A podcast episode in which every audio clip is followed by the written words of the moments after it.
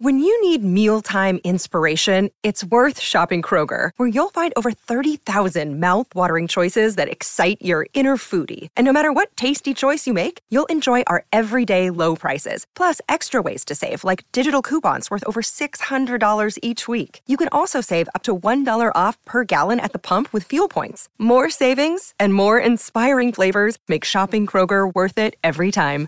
Kroger, fresh for everyone. Fuel restrictions apply. This podcast is brought to you in collaboration with Exalt.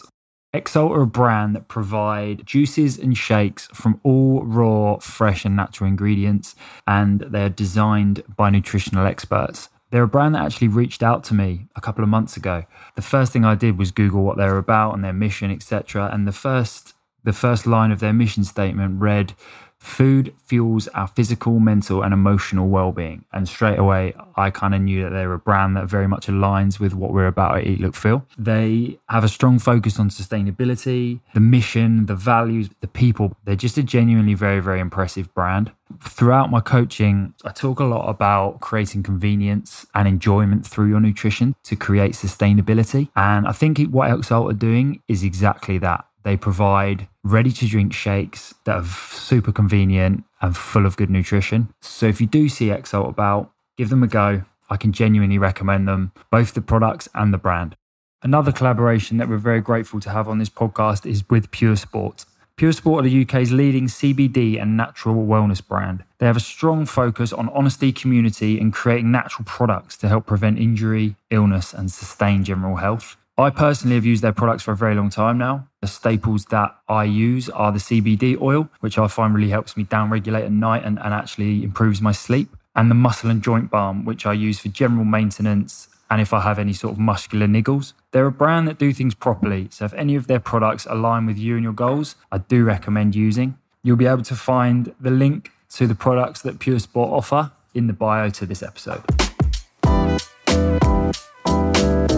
Welcome to the Eat Look Feel podcast. This podcast is here to delve into inspirational and aspirational guests' personal health, digging a little bit deeper into how they approach their nutrition, their training, and their mindset, all with the idea to create better for themselves. Please subscribe and please do share with anyone who you think might find this valuable. As usual, create better always, the Eat Look Feel team.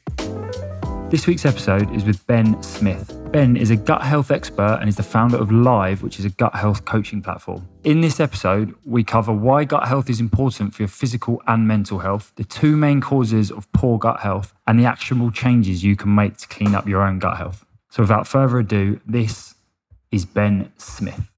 Ben, good morning. Good morning, mate. How are you doing? Very well. Thank you for coming on. I know you're a busy man. So I do appreciate your time. Pleasure. The way I like to start the podcast is to ask you how would you define health? So, what does health look like to you? What does being healthy mean? Yeah, this is a, a very tricky one. I think there's kind of two sides to it for me. First and foremost, I think health is kind of the driving force of, of everything that we do. So, I always use the example of kind of our health and well being being the kind of the vessel that allows us to kind of carry out our wider purpose in life or whatever it is, whether that be on the kind of performance side of things, athletic, or just your day to day lifestyle but kind of health is what is what really just drives you and allows you to just function at your best. And then the second one is a is a kind of a little bit different, and that's just have, for me having good health is just having the choice of moderation. Um, I think for so many people, just that having that choice, I, am kind of quite a, a big advocate of, of, balance and building a lifestyle that you kind of see yourself sustaining forever. And I think a massive part of that is uh, striving to to, to find that place where you just have the choice of moderation. Um, and with that might come short or even long term sacrifices if you've got some kind of health issue or something to navigate. But I know, especially for me, kind of as a coach, my end goal, the intention is to try and give people back that that choice of moderation, so they can kind of decide what balance really means to them. Yeah, I like it. It's almost like periodization in a way. Yeah, I mean, sometimes that's why for me for example, the coaching plan I have, the gut reset, I see is like a short term, uh, like a short term lifestyle. It's not your the intention is that you're not trying to live that way for the rest of your life, but it might be that a period of short term sacrifice, like you said, periodization, it might be required to get you back to that place where you can start to make kind of more balanced choices again. So tell us a little bit more about yourself, Ben. So you know your background, how you made the journey, sort of from where you from where you started. I know you obviously went through some some problems with your gut, which obviously inevitably led to where yeah. you are today, to being a gut specialist. So yeah, give us a little bit more about you and your journey. Yeah. So I was already always very inve- like invested in especially nutrition, um, but just kind of wider health and well-being, and never really had kind of a specific niche or kind of direct interest uh, until I was kind of thrusted into a situation of having poor gut health myself. So I basically went away to to Turkey, had a bit like developed a bit of an imbalance, you might, what you might consider just very minor gut problems, a little bit of bloating, and for someone that, who kind of never really had bloating before, this was a little bit of a cause for concern, but nothing crazy. And then the kind of a process that we're all very familiar with. I, I went to the doctors and I was given a prescription uh, of antibiotics. He basically said that your symptoms are persistent. Here's an extended course, a 10 day course. Um, and I didn't really think anything of it. And so I took the antibiotics and it kind of thrusted me into, well, thrusted my gut into chaos, basically. Within a matter of days, I looked like I was six months pregnant. I was completely knocked for six. I couldn't tolerate any foods. And it started to kind of feed into all areas of kind of my health and well-being. I couldn't sleep properly. My skin was irritated. Um, so I think this is kind of the important point I always try and uh, get across to people is that you don't quite understand how important gut health is until uh, something starts to to go wrong. So hopefully throughout this podcast we can kind of convince people to take it more seriously, so they never have to get into that situation. Um, but like I said, because I was all I already had such a keen interest in nutrition and kind of taking control of my own health and well-being, I just decided to navigate the situation myself um, because I provided very little support basically. And once I was over able to overcome that, I felt like I kind of just had knowledge that almost needed to needed to be shared. Uh, I think once you've first of all, there's no greater motivation to like unpick, uh, especially so in my case, gut health, than when you have kind of an issue yourself and you're trying to just sort your own shit out basically. Um, and then once i was able to overcome it just I, feel like there's a bit of a moral obligation there to try and pass on some of that knowledge just because the way we approach gut health right now is um, yeah shaky at best and i think there's just so little known about it and uh, there's a lot of kind of catching up to do so yeah basically i set up over the course of uh, a year or two, I set up my coaching platform live, which is just where we try and provide that support that people don't have. And that's just that holistic, natural lifestyle support of those basic things everyone has to do, like nutrition, exercise, lifestyle, mindset, which I'm sure you kind of uh, resonate with a lot yourself. Um, so that's kind of, but yeah, been a slow, slow journey, and it's kind of been in line with with the rise in attention in the public eye of gut health. But when I first started out, people didn't really engage with even my social media content. It didn't it didn't really hit well with people, and it's only really been in the last kind of year, eighteen months that people are starting to kind of understand that it's important. You see gut healthy food labels and all that kind of stuff. Um, so it's kind of yeah, gone hand in hand with um, with the rise in the public eye, if you will. I completely agree with the message that is something that we and I talk about a lot is the whole prevention beats rehabilitation, and I think it's just it's, it's so sort of specific to so many different areas of health with injury and just general health and illness. Gut health's another massive one, like you said. You, you don't realize the importance of gut health until that's taken away from you, and then you quickly realize it's quite an important factor. That basic example of when you get a runny nose, it's only then that you appreciate how good it feels to breathe normally. It's like on a small scale, that's what it is. From your personal journey, you mentioned that you went onto antibiotics when you were sort of suffering with the, the gut health problems. Is that something yeah. that that made it worse and then you came off the antibiotics and started sort of trying to fix it through your personal nutrition? How did that sort of journey pan out for you? How did it how did you sort of get from the antibiotics to realizing that actually there was potentially a more natural way of going about it? Yeah, it was a, a, very tricky situation because I started taking the antibiotics. My gut told, pardon the pun, my gut told me not to take the antibiotics, but I kind of took it anyway just because all the support that I was given, like, led, led me that way. Uh, and within a matter of days, I could see the effects, like the poor effects, but you're kind of told and everything you might read online says that maybe these are like die off effects. It might be a sign of it working. You're also kind of strongly encouraged not to stop antibiotics midway through the course. So from my side, I just had to see out the course, and it's it was crazy. A year or two later, I read in in a, one of the leading gut health books, and it kind of specifically listed the the antibiotic I took as being very kind of like broad scale in terms of it just wiping out a hell of a lot of bacteria that you don't necessarily want it to be wiping out. So from my side, with it being an extended course, it just kind of like wiped me out basically. And I think I, I basically went back to the doctors, and this is where the support kind of ended because they they said, uh, I'm, I'm sorry this has happened. There's not really much we can do. But here's a repeat prescription. They gave me a repeat prescription of laxatives for life, basically. And were like, take this prescription and you can go and get like pick up a box of laxatives anytime you want. And for me, that's not really that was never really um, a, a, meaningful solution. That wasn't really a solution to the problem, um, which is so unfortunate because so even so many people I, I work with now, like in many cases, people take that prescription and just kind of like they don't really know anything else because it's very easy for people like you and I who are very kind of like clued up within the like health and well-being space. It's very easy for us to to know that there are kind of alternatives. But it's crazy because for many people they don't actually know what else there is out there. So for me, it was just uh, it just led to a period of kind of really kind of exploring the research and everything that, that I could find out there um, about gut health. So, um, yeah, like I said, there was no greater motivation to, to do so than when you're kind of suffering yourself.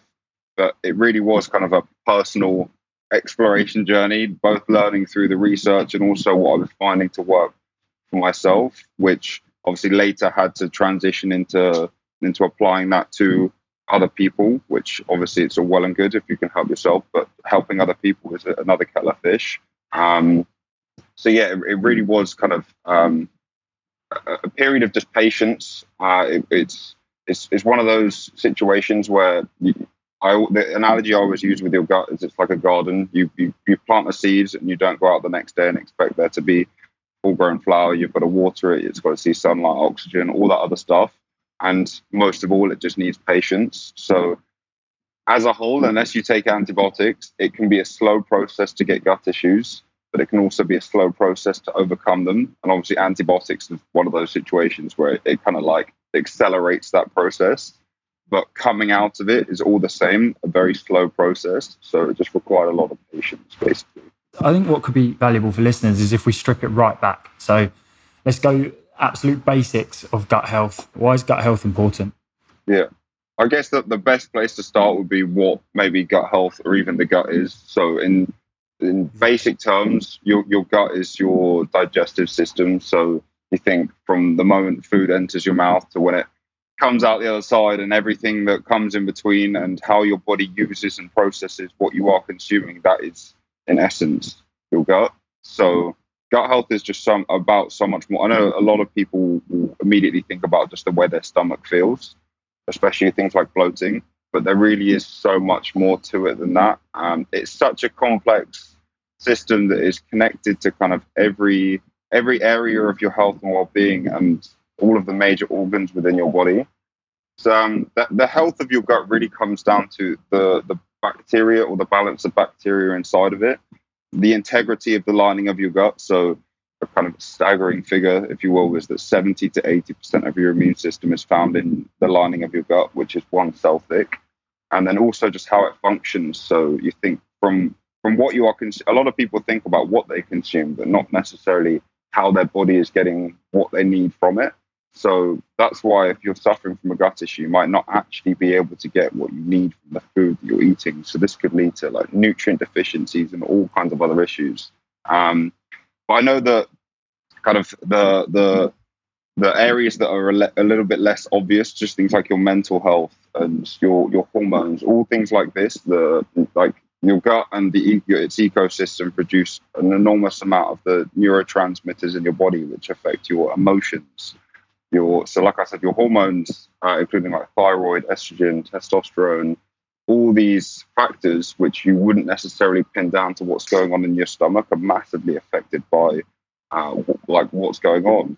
And like I said, it's not quite, it's not really until you you suffer from an issue that you understand. Like a lot of people don't necessarily make the connection between like your mental health and your gut until maybe you have like a really severe issue where it's obvious you've got bloating. It's it's like you can almost visibly see that there's something going on down there, and then you start to make the connections.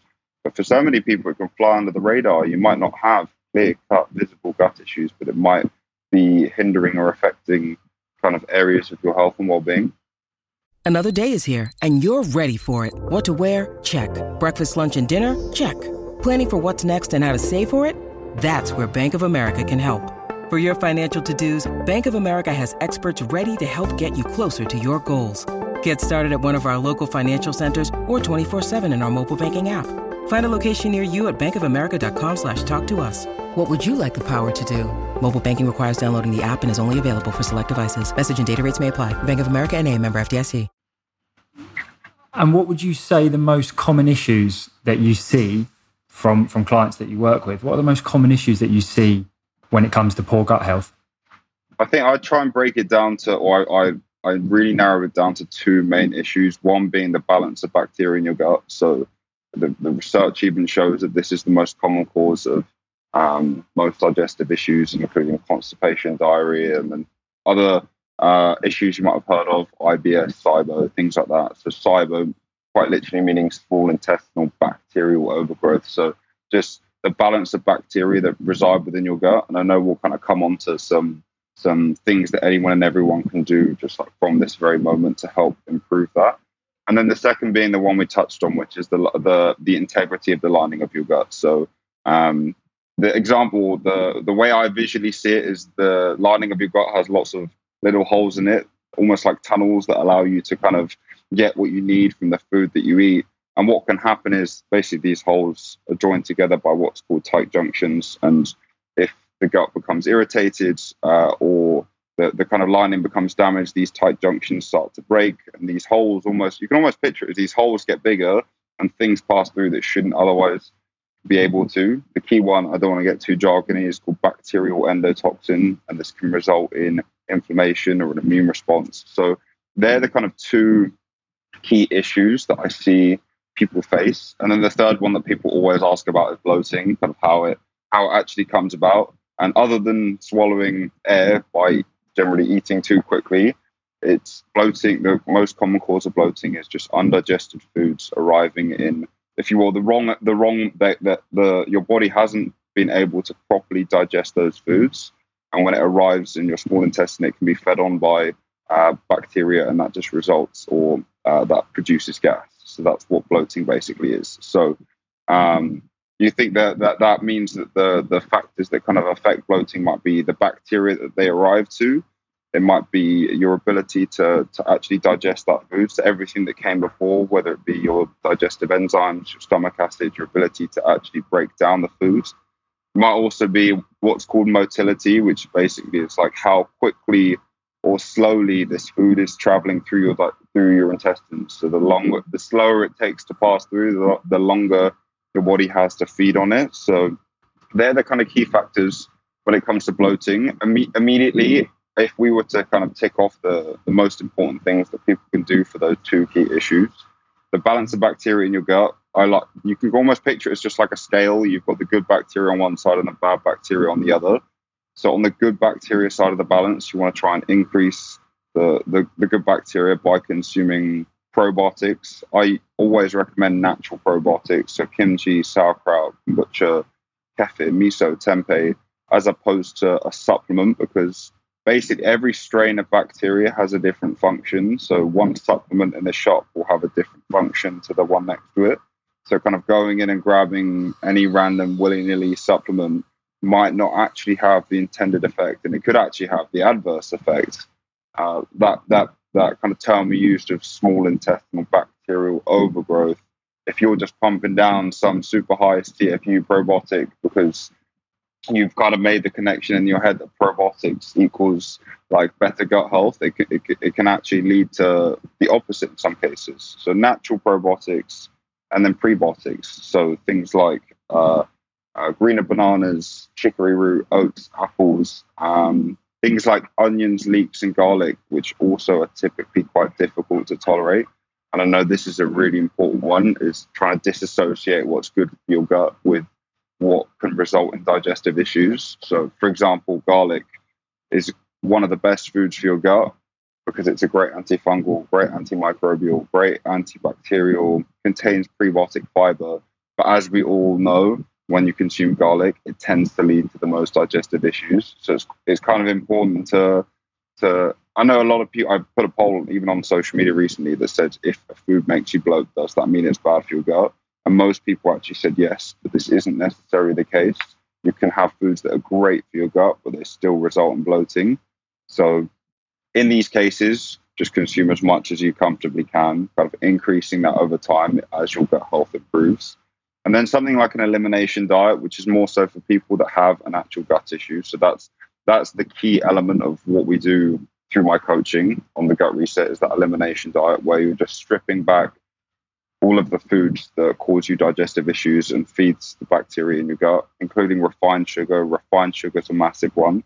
So you think on so, so on the, you're now kind of addressing the bad bacteria side of the balance. So on the good bacteria, probiotics and prebiotics, and then on the bad side, you you just want to strip away everything that feeds it and consume things that are going to kind of help fend it off. So just through those those kind of simple things, which really come down to diet, you just start to tip the balance back to the good bacteria side of the balance, which can get a little bit complicated. And I think it's such an important point to know on elimination diets that everywhere you read online will tell you to cut out every food source. They tell you you can't eat meat. They'll tell you you can't eat carbs. They'll tell you not to eat too much fat. They'll tell you like not to not to eat any natural sugar.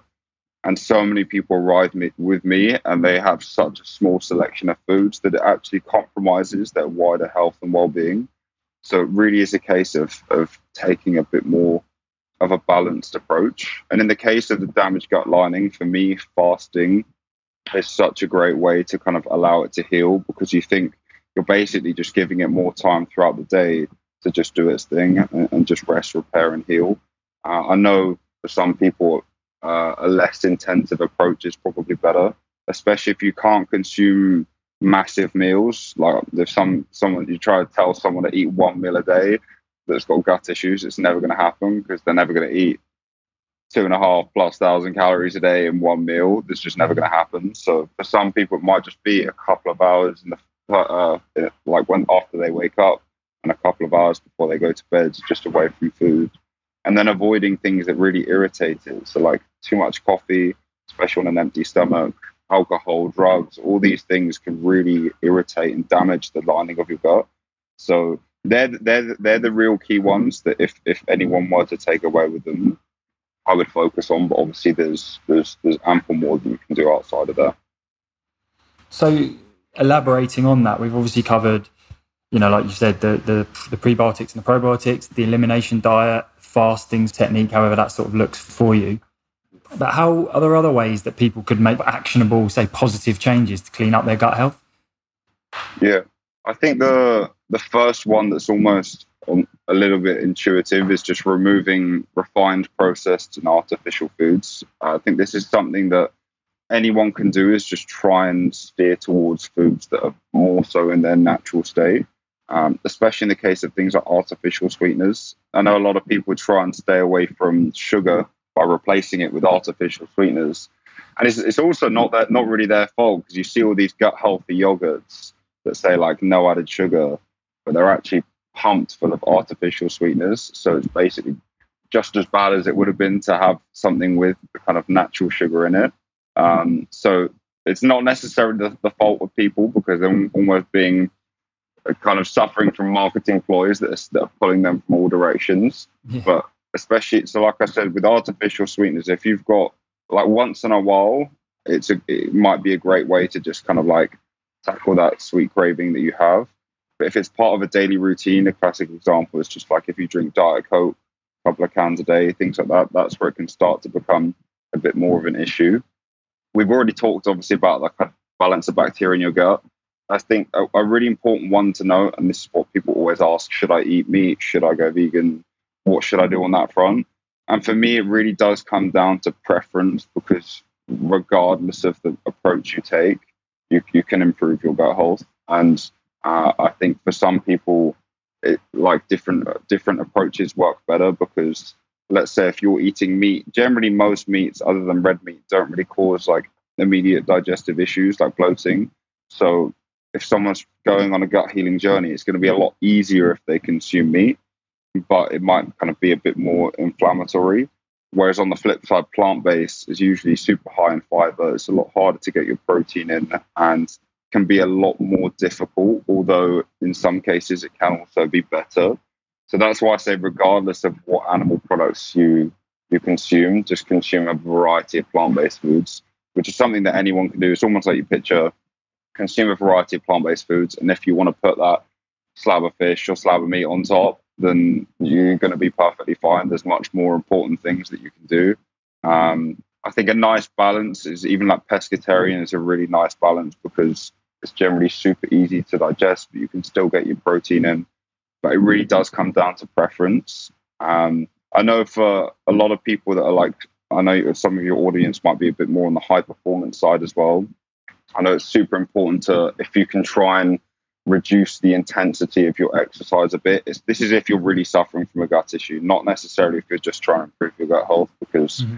uh, I know for a lot of people that's their that's their life. They're, they're they're a performance athlete. You can't tell them to just cut off the intensity. But if you're if you're really suffering from a gut issue, just taking a, a, the edge off to try and replace some of that HIIT with something a bit more kind of low intensity can be really useful. Supplements that anyone can take. Magnesium's a great one. Uh, it's not only is it a relaxant, so it helps you sleep if you take it in, kind of in the evening. It helps draw water to the small intestine.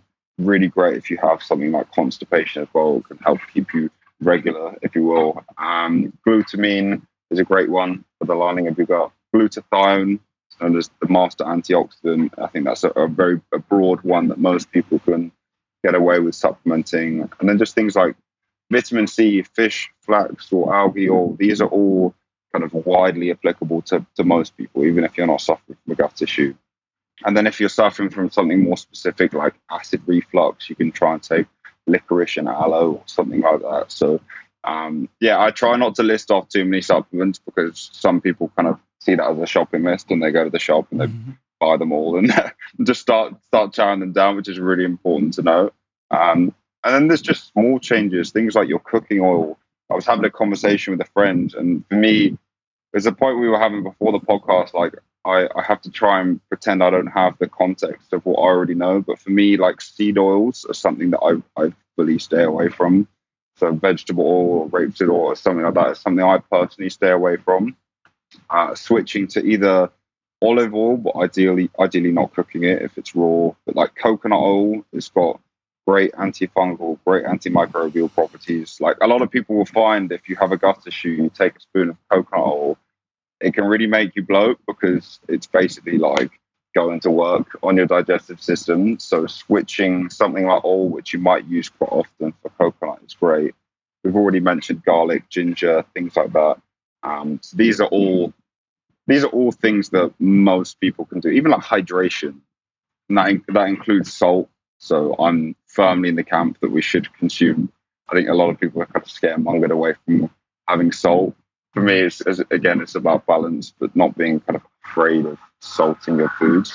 I feel like that's probably a pretty good outlet. You don't even need to go more complex than that, but these are things that most people, like simple switches that most people can make. One thing I did take from that was where you mentioned potentially laying off the high intensity side of exercise. Is that, I just yeah. wanted to ask you, is, is that the link to, obviously, we have these two sympathetic systems where you have your fight or flight mode and you also have your rest and digest. Is that the driver to that? So, therefore, is another potential way to sort of improve your gut health to work on that down regulation and to improve that? Because that's one thing that I see a lot is that we live yeah. in this fight or flight mode a lot uh, with life and stress, etc., yeah. etc and actually having down regulation and getting into that rest and digest, particularly around meal times potentially. Is that something that is yeah. relevant? So that that is the key reason why if if you're basically like you said, we've got two modes, fight or flight and rest and digest, and your sympathetic nervous system drives you up into fight or flight, and your parasympathetic nervous system pulls you down into rest and digest. And obviously, it's kind of in the name rest and digest. When you're in, when you're pulled down into rest and digest mode, that's when your gut health can work at its best. So that's why for some people, if you have like IBS and you do HIIT, you're going to leave with a flare up, undoubtedly, just because your your your digestive system is almost like shut down a little bit. So that's why just tapering off the intensity can be useful. But it was a really good point, like you said, getting better at winding down is super important. So I used to have to, let's say, if I was having a protein shake after a workout, you think a workout is kind of fight or flight. You, you're going at it, you're training with a, a decent amount of intensity. But for a lot of people, I was so used to leaving it, like drinking my protein shake on the way out the door, just guzzling that, guzzling it down, getting the protein in, and not really thinking anything about it. But then when I had gut issues, I had to just sit down, take a few deep breaths, just like pull myself down into rest and digest mode, if you will. And and then when I drank the protein shake slowly, I was able to tolerate it.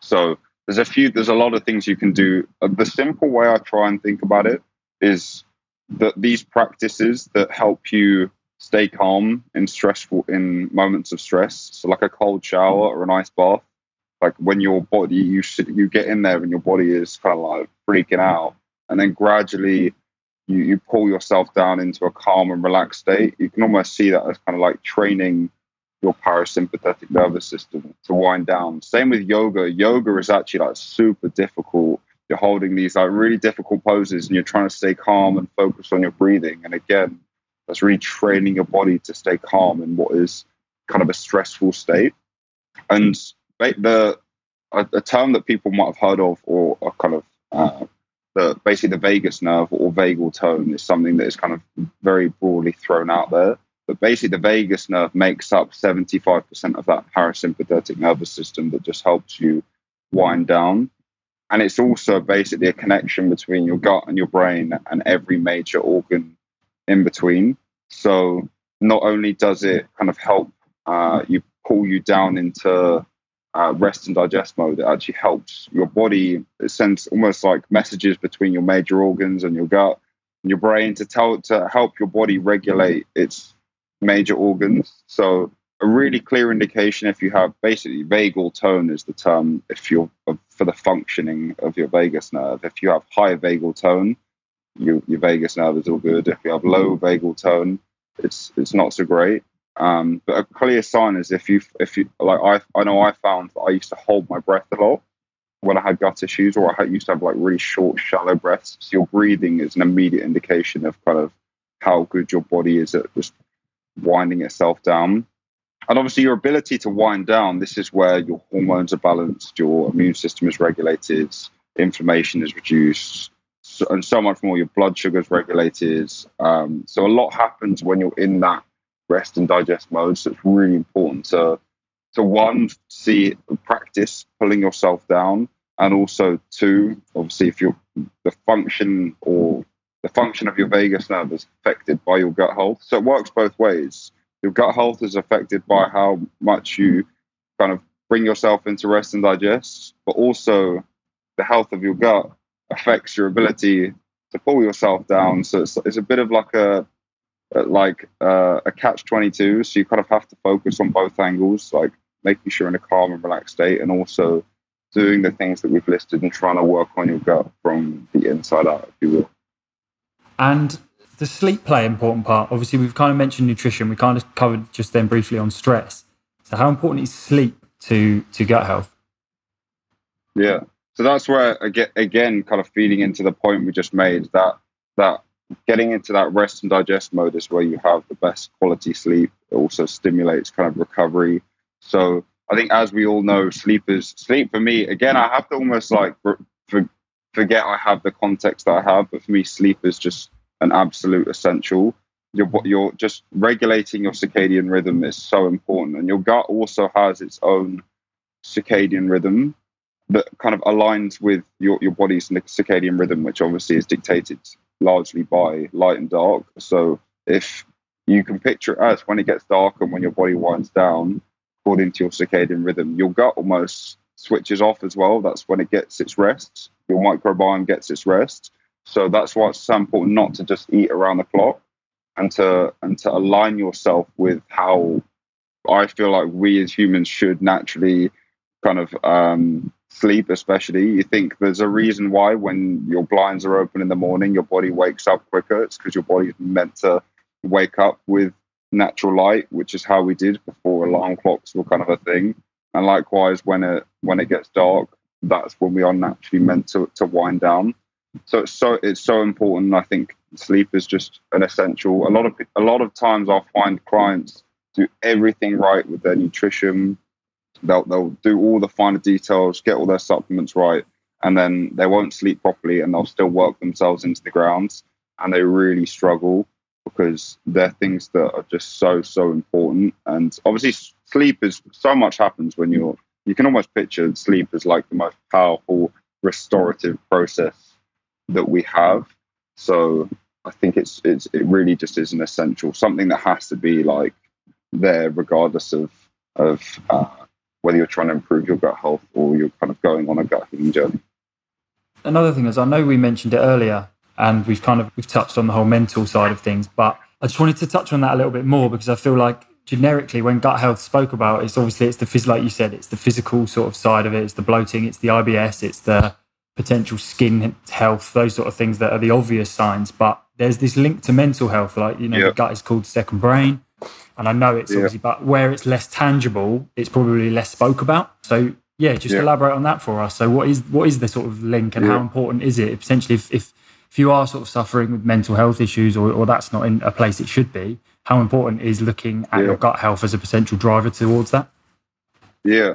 So you can almost picture it as there being a communication line between your gut and your brain that works both ways. So this kind of can massively affect your your cognitive state, so how you think, and also your emotions. So basically, research shows that disruption to your microbiome or the function of your gut can affect can lead to anxiety depressive behaviors and on the flip side ibs was previously thought to be psychosomatics are caused by psychological issues. So obviously psychological issues have a massive influence on your gut as well.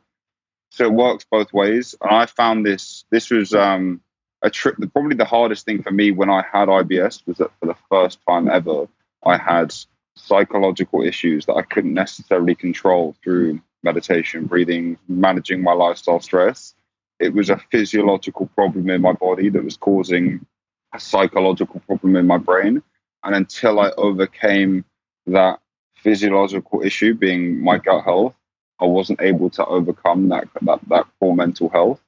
And in the case of emotions, like I touched on earlier, your, your gut and the and the ecosystem within it produce an enormous amount of neuro, neurotransmitters in your body. So serotonin, which basically dictates how happy you feel, and GABA, which controls feelings of fear and anxiety.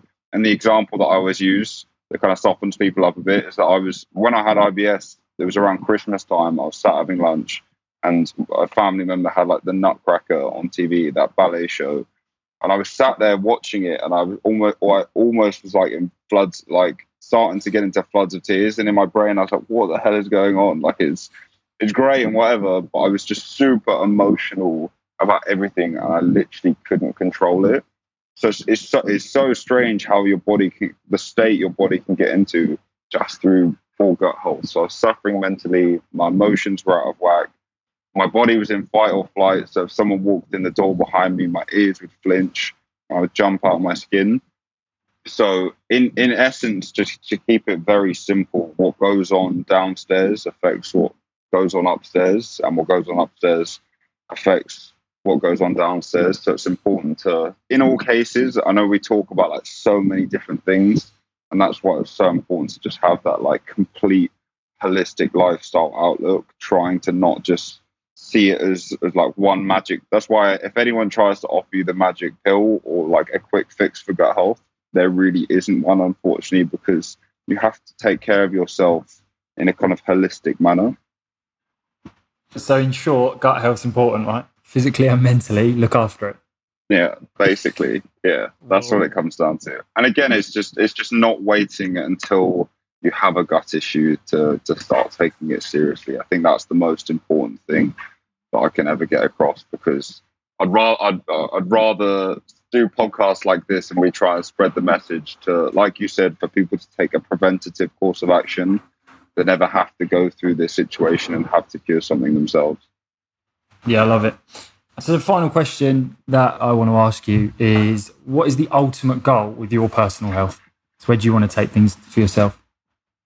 This is really difficult. Um, uh, I still haven't. This is the one point that I, uh, that I haven't really prepped for because I still couldn't really figure it out. For me, health, like I said, is just that that driving force for how you perform in wider life. So for me, it's, it's my goals are always changing, and I guess a good example is that for for many years I spent a long time trying to get basically bigger, put on more muscle, and then I reached the point at which I didn't really want to put any more on, and I got super demotivated because it wasn't really about that end destination. It was about kind of that journey of getting there.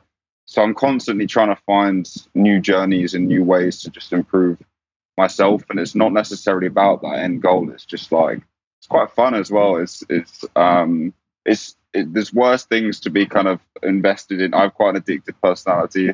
For me, there's worse things to just be invested in than your health and well-being. So always just trying to optimize myself. I think right now, just with, with work being the main kind of center of my life, just trying to see how I can perform best uh, in what I do is is super important. So I, I tend to think about health from much more of kind of just a psychological and a feeling point of view than just kind of how I look. And it used to be a bit more about like the aesthetics of it. So for me, that's what it comes down to. As long as I can perform as best as possible in, in, in what I want to do, that's kind of the ultimate goal. Love it. Ben, thank you so much for your time, mate. I do appreciate it. No, it was a pleasure. Thanks for having me on.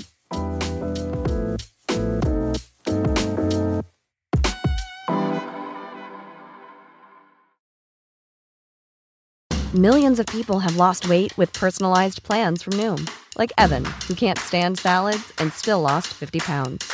Salads, generally, for most people, are the easy button, right? For me, that wasn't an option. I never really was a salad guy. That's just not who I am. But Noom worked for me. Get your personalized plan today at Noom.com. Real Noom user compensated to provide their story. In four weeks, the typical Noom user can expect to lose one to two pounds per week. Individual results may vary. Judy was boring. Hello. Then Judy discovered ChumbaCasino.com. It's my little escape. Now Judy's the life of the party. Oh, baby, Mama's bringing home the bacon. Whoa, take it easy, Judy. The Chumba life is for everybody. So go to ChumbaCasino.com and play over 100 casino style games. Join today and play for free for your chance to redeem some serious prizes. chumba ChumbaCasino.com. No purchase necessary. Void where prohibited by law. 18 plus terms and conditions apply. See website for details.